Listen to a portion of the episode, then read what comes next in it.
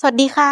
ยินดีต้อนรับสู่รายการ Tech Monday ค่ะ วันนี้คุณอยู่กับดิฉัน เพอร์ลี่ปุญญนุชสุนทรวันชัย ประเทศไทยเข้าสู่สังคมสูงวัยอย่างเต็มตัว ธุรกิจ healthcare มีการปรับตัวอย่างไร ในยุคของดิจิทัล disruption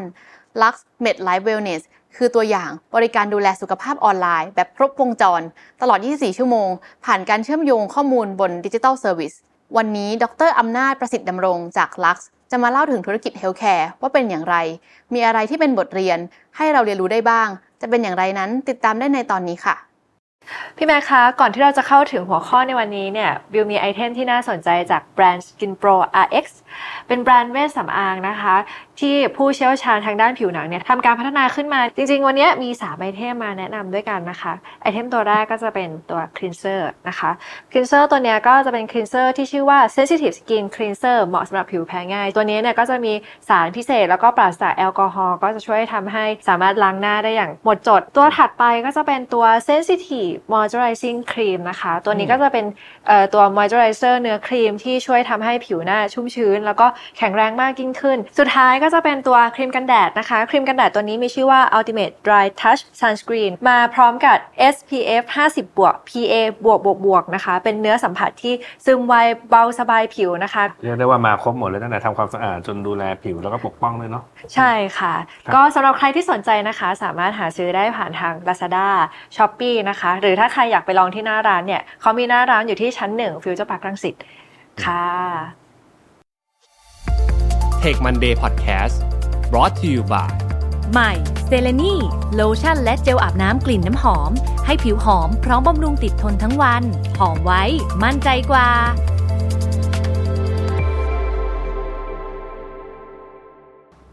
วัสดีค่ะพี่โต้งสวัสดีครับยินดีต้อนรับเข้าสู่รายการ Tech Monday นะคะครับก่อนอื่นเลยรบกวนพี่โต้งช่วยแนะนำตัวให้ท่านผู้ฟังหน่อยค่ะ ครับผม สวัสดีครับ ผมชื่อดรอำนาจประสิทธิ์ดำรงนะครับ เป็นประธานเจ้าหน้าที่บริหารสถานพยาบาลศูนย์วิทยาศาสตร์หลอดเลือดสมองเดอะซีนิเซนนะครับ เป็นโรงพยาบาลที่ดูแลสำหรับผู้ป่วยผู้สูงอายุเป็นหลักครับผมครับ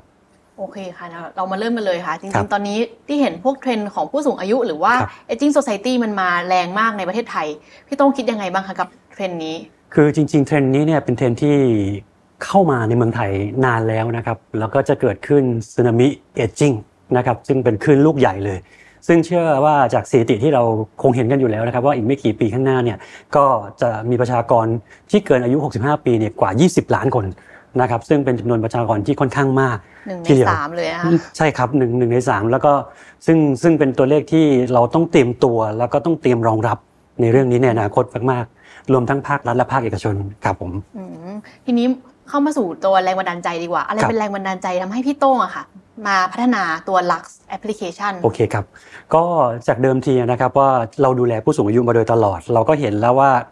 วันนี้ผู้สูงอายุมีความที่อายุยืนมากขึ้น แล้วก็เชื่อว่าคนในอนาคตเนี่ยก็จะมีเขาเรียกว่า มีอายุที่ยืนยาวมากขึ้น ด้วยเทคโนโลยีการรักษาการดูแลอะไรก็แล้วแต่ มันทำให้คนเรามีอายุเนี่ยน่าจะเฉลี่ยมากขึ้นเรื่อยๆ จนถึงอาจจะถึงร้อยปี เหมือนที่คนที่ญี่ปุ่นเป็น แต่สิ่งหนึ่งที่ผมกำลังคอนเซิร์นว่า การที่มีอายุยืนแต่ไม่มีคุณภาพชีวิต มันอาจจะทำให้เรารู้สึกจะต้องมีค่าใช้จ่ายเกิดขึ้นมากมาย ไม่ว่าจะเป็นค่ารักษาพยาบาล แต่ผมก็เลยรู้สึกว่าวันนี้ถ้าเราผลิต อะไรสักอย่างหนึ่ง หรืออินโนเวชันอะไรสักอย่างหนึ่งที่เป็นแพลตฟอร์ม แล้วมี device บางอย่างที่คอยจับพฤติกรรมของเรา แล้วคอยเตือนเราว่า การที่เราจะเป็นโรคเนี่ยมันอาจจะสะสมตั้งแต่อายุตั้งแต่ 30 40 ไม่ใช่ไปถึงอายุ 70 80 แล้ว แล้วมาอยู่กับผม มันอาจจะเป็นเรื่องของปลายเหตุ ฉะนั้นวันนี้เราก็เลยมองดูว่าการที่เราจะเข้าสังคมอายุยืน แล้วแต่คือสังคมอายุยืนต้องมีคุณภาพด้วย จึงก็เลยเป็นที่มาของบริษัทลักนะครับก็คือบริษัท Medilife Wellness แพลตฟอร์มของเราชื่อว่าลักนะครับเหมือนคล้ายๆ ว่าเรารักใครสักคนหนึ่งแล้วเราอยากดูแลเขาเราก็อาจจะให้แพลตฟอร์มนี้เป็นการดูแลครับผมชื่อกับ concept นี่คือดีมากเลยค่ะเห็นว่ามันเปิดตัววันที่วันวาเลนไทน์ด้วย ใช่ครับเราเปิดตัวแบบ soft launch วันที่ 14 กุมภาที่ผ่านมาเองครับแต่เราใช้เวลา develop แพลตฟอร์มเนี้ยเกือบ 5 ปีแล้วนะฮะเกือบ 5 ปี พัฒนาร่วมกับหัวเว่ยด้วยนะครับซึ่งก็เป็นหนึ่งใน partner หลักเรา เราจึงได้ เขาเรียกว่าเป็นหัวเว่ย connect นะครับซึ่งก็เป็นบริษัทแรก ๆ ที่ได้เกียรติจากหัวเว่ยนะครับในการพัฒนาแล้วก็ develop ทั้งตัวแพลตฟอร์ม แล้วก็ตัว device ด้วยนะครับพี่ต้องพอจะแชร์ให้ท่านผู้ฟังนิดนึงได้ไหมคะว่าตัวบริการของลักซ์อะค่ะจะมี service อะไรบ้างครับก็คืออย่างนี้ครับรักเนี่ยที่เป็นแพลตฟอร์มเนี่ยก็คืออะไรคือเป็นแพลตฟอร์มที่ดูแล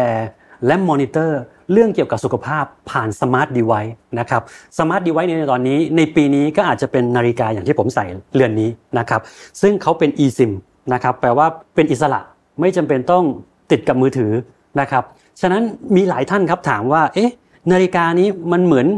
แบรนด์อื่นๆไหมผมบอกว่าจริงๆแล้วมันก็แตกต่างกันพอสมควร ผมถามว่าแบรนด์อื่น ข้อมูลอยู่ที่ไหน ข้อมูลอยู่ที่ท่าน ข้อมูลอยู่ที่มือถือของท่าน แต่วันนี้ถ้าเรามาใช้บริการของลัก แล้วก็ใช้ device ของผม ข้อมูลของท่านจะอยู่บนแพลตฟอร์มของเรา อยู่บนสถานพยาบาลของเรา เราก็จะมี AI ในการประมวลผลวิเคราะห์ต่างๆ ไม่ว่าจะเป็นค่าความดัน ไม่ว่าจะเป็นค่า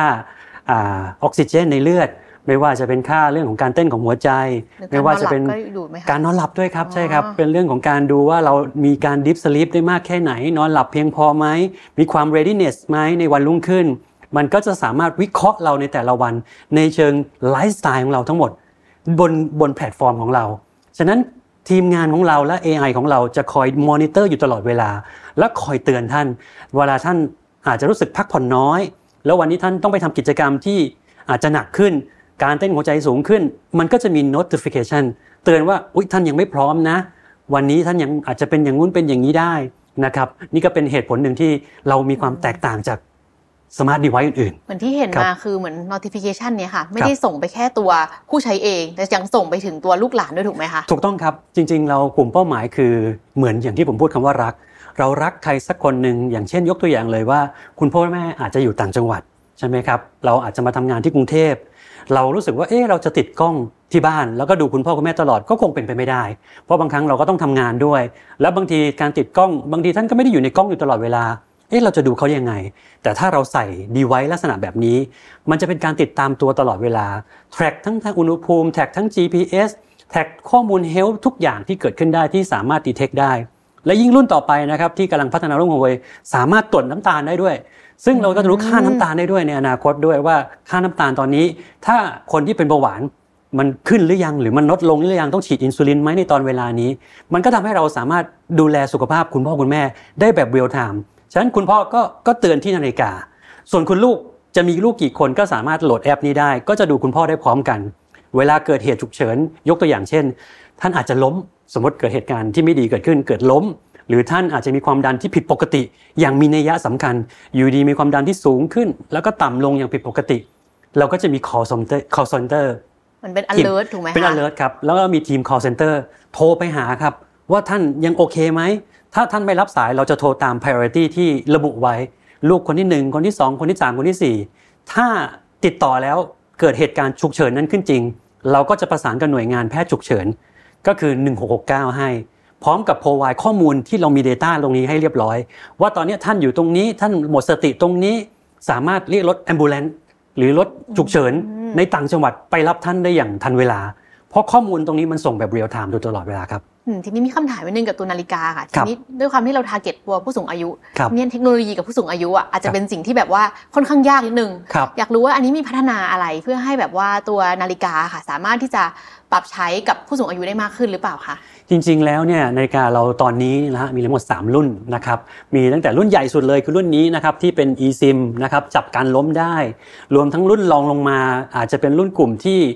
อ่าโอเค active หน่อยนะครับเป็นกลุ่มที่ยังแบบ concern เรื่องของ health อาจจะเป็นกลุ่มที่ไม่ได้สูงอายุ ก็จะก็ก็จะเป็นอีกแบบหนึ่งส่วนอันหนึ่งก็จะเป็นอีกรุ่นเล็กสุดเลย ก็จะเป็นเส้นเล็ก ๆ บางๆ ซึ่งบางเบามากนะครับก็เหมือน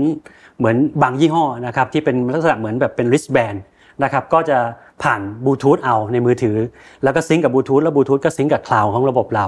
แต่ถ้ารุ่นใหญ่เนี่ยอาจจะเหมาะกับผู้สูงอายุมากกว่า เพราะเราค่อนข้างจะเก็บค่าทุกอย่างครบรวมทั้งเรื่องของการล้ม เพราะว่าการล้มเป็นสิ่งที่สำคัญมากครับสำหรับผู้ใหญ่ และถ้าถ้าถ้ามันเกิดเหตุฉุกเฉินมาแล้วเราไม่สามารถเข้าไป action หรือเข้าไปช่วยเหลือได้ทันที ก็อาจจะเป็นปัญหาได้อืมครับอันนี้นอกจากเรื่องตัวเก็บ Data แล้วเข้าใจว่ามันมีเรื่องของ telemedicine ครับแล้วก็ยังมีเรื่องของเอ่อการ customize ครับด้วยใช่ไหมคะถูกต้องครับเรื่องแรกเลยก็คือเมื่อเราวันนี้เราพูดถึง Big Data กัน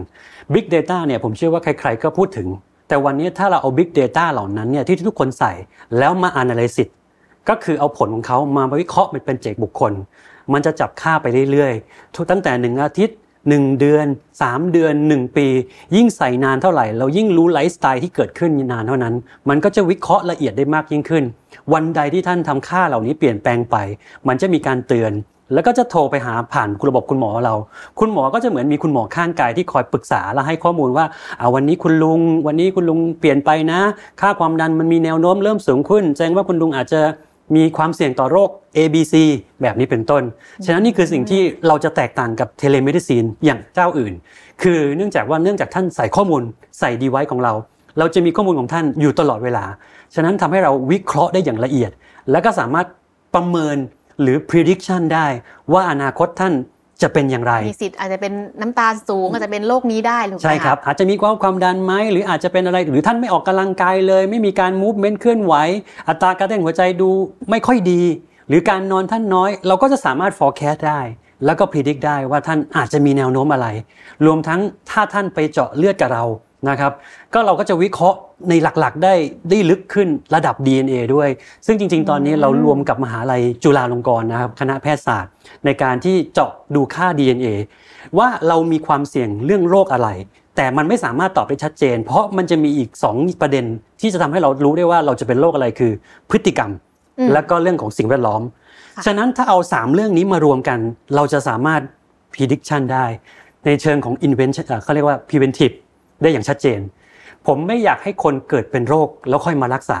ฉะนั้นเราถ้าเราทำเชิง preventive ได้ เราแนะนำเขาได้ว่าท่านมีความเสี่ยงที่จะเป็นแบบนี้แบบนั้นในอนาคตมันคงจะดีกว่าครับผมแล้วอย่างนี้เรื่องคำแนะนำอะค่ะ เราดูแลถึงตรงไหนบ้างเรื่องอาหารด้วยไหมหรือเรื่องการออกกำลังกายคือเราจะมีการแนะนำทุกอย่างไเลยครับบ้ก็เราจะแบ่งเป็น 2 ส่วนนะครับ เราจะมี telemedicine นะครับในในแพ็กเกจของเรานะครับอาจจะเป็น 12 ครั้งต่อปีอืมก็คืออาจจะคุยกับคุณหมอเดือนหนึ่งละครั้งครั้ง แต่เราจะมีเขาเรียกว่า personal care team ก็จะเป็นทีมสหวิชาชีพนะฮะอาจจะมีคุณหมอหรืออาจจะเป็นนักกายภาพ อาจจะเป็นนักโภชนาการ หรืออาจจะเป็นพยาบาลนะครับที่มีความรู้ความสามารถ หรือเป็นเป็นเป็นเป็นอะไรที่เกี่ยวกับสหวิชาชีพ มาให้ข้อมูลเราทุกเดือนที่ดูพฤติกรรมเราว่า วันเนี้ยเราส่วนใหญ่นาฬิกาเราจะรู้ว่าเรา เผาผลาญแคลอรี่ไปเท่าไหร่ แต่เราไม่เคยรู้เลยครับว่าเรากินเข้าไปแคลอรี่เท่าไหร่ วันนี้ในแพลตฟอร์มของเราในอนาคตเนี่ยเราก็สามารถถ่ายรูปอาหารที่เราจะทานเข้าไปโอ้เรานะครับคำนวณได้เลยเหรอคะจะคำนวณคร่าวๆได้ครับ หรือหรืออย่างน้อยถ้าท่านถ่ายไม่ได้ท่านก็ติ๊กครับตอนนี้เป็นการติ๊กว่าวันนี้ท่านทานอะไร ซึ่งเราเก็บนักโภชนาการไว้มีกว่าประมาณ 3,000 กว่าเมนู ในแพลตฟอร์มของเรา วันนี้ท่านทานตอนเช้ากะเพราไข่ดาว ท่านทานประมาณกี่ชาม เวลาอะไร มันก็จะคำนวณคร่าวๆว่า วันเนี้ย อนุมานได้ท่านว่าท่านได้บริโภคแคลอรี่ไปเท่านี้ละแล้วมันเทียบควบคู่กับการที่ท่านเดินการใช้พลังงานไปกี่แคลอรี่ละแปลว่ามันเหลือหรือมันขาดเป็นต้น แล้วมันเหมาะสมกับช่วงอายุไหม ทุกอย่างจะเป็น personalize หมดเลย ฉะนั้นนี่คือสิ่งที่เรามีจุดเด่นก็คือ เราวิเคราะห์กันเป็นบุคคลครับ เราไม่ได้มองกันว่าช่วงอายุแบบนี้ต้องกินแบบนี้ แต่ช่วงแบบนี้แบบเราดูเป็นคนๆเลยว่าท่านมีพฤติกรรมแบบนี้ ท่านบริโภคแบบนี้ ท่านอยู่สิ่งแวดล้อมแบบนี้ ท่านจะต้องทำตัวแบบไหน ฉะนั้น personal care team ก็จะเป็นคนหนึ่งที่คอยแนะนำทุกเดือนเสมือนเลขาสุขภาพ ที่อยู่เคียงข้างท่านตลอด 24 ชั่วโมงนะครับจริงๆ คือละเอียดมากจริงๆนะคะถ้าสมมติว่าถ่ายรูปออกมาแล้วแบบครับช่วยวิเคราะห์เราได้ใช่ครับนี่เห็นเมนชั่นเรื่องเกี่ยวกับในตัวไฟล์มีเรื่องของ social community ใช่ครับ อยากรู้ว่าเป็นยังไงบ้างถึงกับกับผู้สูงอายุ เพราะจริงๆ แล้วผู้สูงอายุก็อาจจะมีความเหงาบ้าง อยากรู้ว่าถูกต้องครับทางลักซ์เนี่ยค่ะมีการครับ provide อะไรบ้าง คือ community ของเราเนี่ยคือบางท่านในช่วงโควิดที่ผ่านมานะครับเราก็เจอประสบปัญหาว่าเราไม่สามารถเข้ามาในสถานพยาบาลผมได้ ไม่สามารถเข้ามาทำกิจกรรมได้ จึงจึงสร้าง community อันหนึ่งที่ถ่ายทอดในเรื่องของกิจกรรมออนไลน์ครับการออกกำลังกาย การกระตุ้นสมอง การให้ความรู้ หรือแม้กระทั่งเกมต่างๆ ที่เกิดขึ้น เกิด community แบบโซเชียลครับผ่านระบบ network ผ่านระบบของเราบนแพลตฟอร์มของเรา ฉะนั้นใครที่เป็นสมาชิกของเราเนี่ยก็จะมีตารางกิจกรรมที่เกิดขึ้น วันนี้เราอาจจะพูดเรื่องกิจกรรมกระตุ้นสมอง วันนี้เราอาจจะพูดเรื่องกิจกรรมเรื่องของการร้องเพลง หรือการวาดรูป ซึ่งเราจะมีการส่งอุปกรณ์คือไปไม่ใช่มีแค่เฉพาะวิชาการจะไม่มีใช่แบบเลยครับนอกเหนือนั้นด้วยถูกใช่ไหมครับคะเพื่อต้องการสร้างสังคมผู้สูงอายุที่ท่าน ก็อย่างที่น้องบอกว่า เอ๊ะจริงๆท่านอาจจะเหงาไหมใช่หลายๆคนท่านอาจจะมีอาจจะเหงาความรู้สึกอย่างนั้น ก็จะมีเพื่อนๆเหล่านี้เข้ามา แล้วก็จะเราก็จะรับฟีดแบ็กว่าท่านต้องการอะไรเพิ่มเติมไหมต้องการกิจกรรมอะไรเพิ่มเติม ซึ่งทางทีมนักกิจกรรมบำบัดก็จะเป็นคนดีไซน์ออกมา ว่ามันควรจะมีกิจกรรมอะไรที่เกิดขึ้นในแต่ละวันในแต่ละวีคหรือแต่ละเดือน เพื่อทำให้มันมีมีความเขาเรียกว่าทำให้เกิดความเป็นสังคมผู้สูงอายุทางด้านจิตใจอย่างสมบูรณ์ด้วย ไม่ใช่ดูแลแค่กาย มันต้องดูแลทั้งใจด้วยครับ เท่าที่ฟังของพี่โต้งคือลักซ์นี่คือ provide แบบเหมือน 360 องศาจริงใช่ๆครับก็คือทางด้านของอะสุขภาพก็ดี วิเคราะห์ หรือครัก็บมีเรื่องของกิจกรรมใช่ทำครับให้เขาไม่เหงาด้วยใช่ครับทีนี้อยากให้พี่โต้งมอบ 3คำที่สามารถที่จะ describe เอ่อลักซ์อะค่ะ ถ้าสามคำนะครับก็คือเชื่อใจให้เราดูแลนะครับก็ก็คงจะเป็นคอนเซปต์เหมือนโรงพยาบาลของเรานะครับก็เหมือนคล้ายๆว่าเราเป็น provider ทางด้าน health แต่เป็นในเชิงดิจิตอลแล้วเพราะว่าผมเชื่อว่าต่อไปในอนาคตเนี่ยคนเราก็คงจะอยากจะมีอายุที่ยืน และมีคุณภาพชีวิตที่ดี ฉะนั้นถ้าใช้แพลตฟอร์มของเรานะครับรวมทั้งอนาคตเราอาจจะไม่จำเป็นต้องใช้ดีไวของผมก็ได้ ซึ่งสามารถจะยอมเปิดรับกับดีไวทุกดีไวในอนาคต เพียงแค่ท่านสมัครสมาชิกแล้วส่งข้อมูลมา ทีมงานของเราทีมแพทย์ของเราก็จะวิเคราะห์ได้เช่นเดียวกันเหมือนกันครับ ก็ก่อนจากจากกันไปนะคะพี่โต้งอยากมีอะไรอยากฝากถึงท่านผู้ชมไหมคะครับก็จริงๆ อย่างที่ผมได้เรียนกับท่านผู้ชมไปตั้งแต่แรกนะครับว่าการมีคุณภาพชีวิตที่ยืนยาวต้องเหมาะกับคุณภาพชีวิตที่มีคุณภาพด้วย ฉะนั้นการที่ไม่มีโรคก็คงจะเป็นลาภอันประเสริฐตามที่พุทธศาสนาได้บอกไว้ ฉะนั้นก็เราก็อยากจะเป็นส่วนหนึ่งของของสังคมครับที่อยากจะมาช่วยท่านในการดูแลสุขภาพของท่านนะครับ เพื่อลดภาระค่าใช้จ่ายในอนาคต แล้วก็มีชีวิตที่มีคุณภาพชีวิตครับ โอเคค่ะ ก็วันนี้ขอบขอบคุณพี่โต้งมาก ๆ เลยนะคะครับที่สละเวลามาให้ความรู้กับเรา แล้วก็ครับขอขอบคุณท่านผู้ชมทุกท่านที่ติดตาม จนกว่าจะพบกันใหม่ สวัสดีค่ะ สวัสดีครับ Take Monday Podcast brought to you by ใหม่เซเลนีโลชั่นและเจลอาบน้ำกลิ่นน้ำหอม ให้ผิวหอมพร้อมบำรุงติดทนทั้งวัน หอมไว้ มั่นใจกว่า